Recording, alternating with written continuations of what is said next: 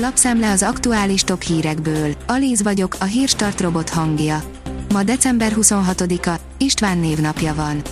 A 444.hu oldalon olvasható, hogy Orbán kedvenc sportújságja elmagyarázta, hogy nem azért nem lesz Pécsen stadion, mert a kormány kiköltekezett, hanem azért, mert az emberek nem is akarják. Júniusban még megerősítette a kormány, hogy lesz Pécsen is új stadion, de most elkezdték kurtítani a beruházások listáját. A 24.hu oldalon olvasható, hogy nem a kamionos az első, mi egy alkatrésze vagyunk a kamionnak. Dajka László, vagyis YouTube-os Lacika 7 éve tesz ki videókat a kamionos életről. Most tarját készít a 24.hu szerkesztőségének motorjával, és közben az osztrák főnökeiről, örömlányokról és piássofőrökről mesél. A vezes szerint ez lehet a megoldás, ha autó elé szalad a szarvas. Itthon is sokaknak okoz fejfájást a jelenség, a világnak egy másik pontján viszont ráfeküdtek a prevencióra. Az ATV írja, válaszolt egy pedagógus Kásler Miklós levelére, ezt kérdezte tőle. Miniszter úr, az még nem jutott eszébe, hogy a különös hálát úgy is kifejezhetnék, ha megfizetnék a pedagógusokat, írta válaszában a tanár. A portfólió szerint Merkeli Béla, az Omikron rendkívül fertőző, a harmadik oltást is adassák be minél többen. Merkeli Béla is megemlékezett a Magyar Oltási Program egyéves évfordulójáról Facebook posztjában és bíztat mindenkit az oltás felvételére az Omikron variáns terjedése közepette. Az Agroinform kérdezi, mi fánterem a direkt termőszőlő. A direkt termőszőlőből készült borok értékesítését Magyarországon törvény tiltja, Ausztriában viszont Uhudler néven forgalomba hozhatóak. Nézzük, hogyan kerültek Magyarországra ezek a fajták, és miért tilos itthon telepíteni.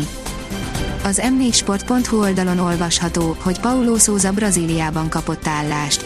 Paulo Souzát, a lengyel labdarúgó válogatott portugál vezetőedzőjét szeretné szerződtetni a brazil élvonalban szereplő internacionál vezetősége.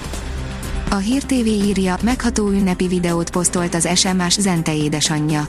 Igazi karácsonyi csoda az SMS Zente napról napra jobban van, sőt noha egy kis segítséggel, de már a karácsonyfához is elsétált. A vg.hu szerint új csúcsokra ér a koronavírus járvány. Több országban is újabb rekordokat döntött a koronavírus fertőzések száma karácsonykor, és egyre több helyen kényszerülnek korlátozó intézkedéseket bevezetni az Omikron variáns terjedésének lassítása érdekében.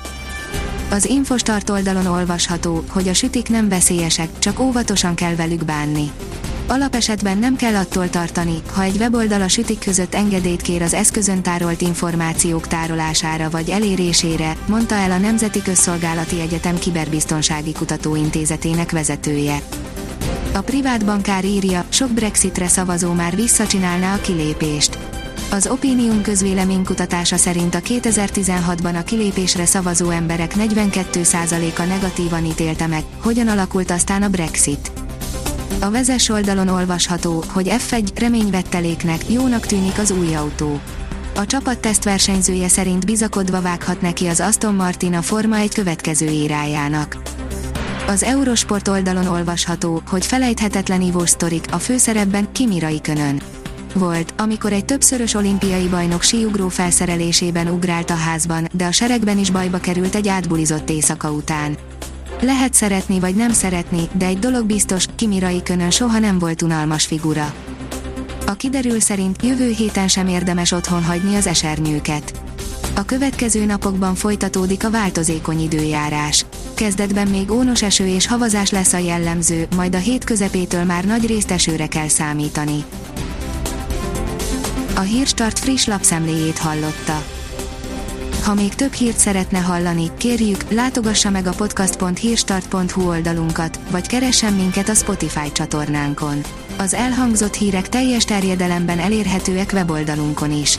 Ha weboldalunkon hallgat minket, az egyel korábbi adás lejátszása automatikusan elindul.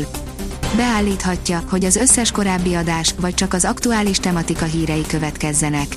Köszönjük, hogy minket hallgatott!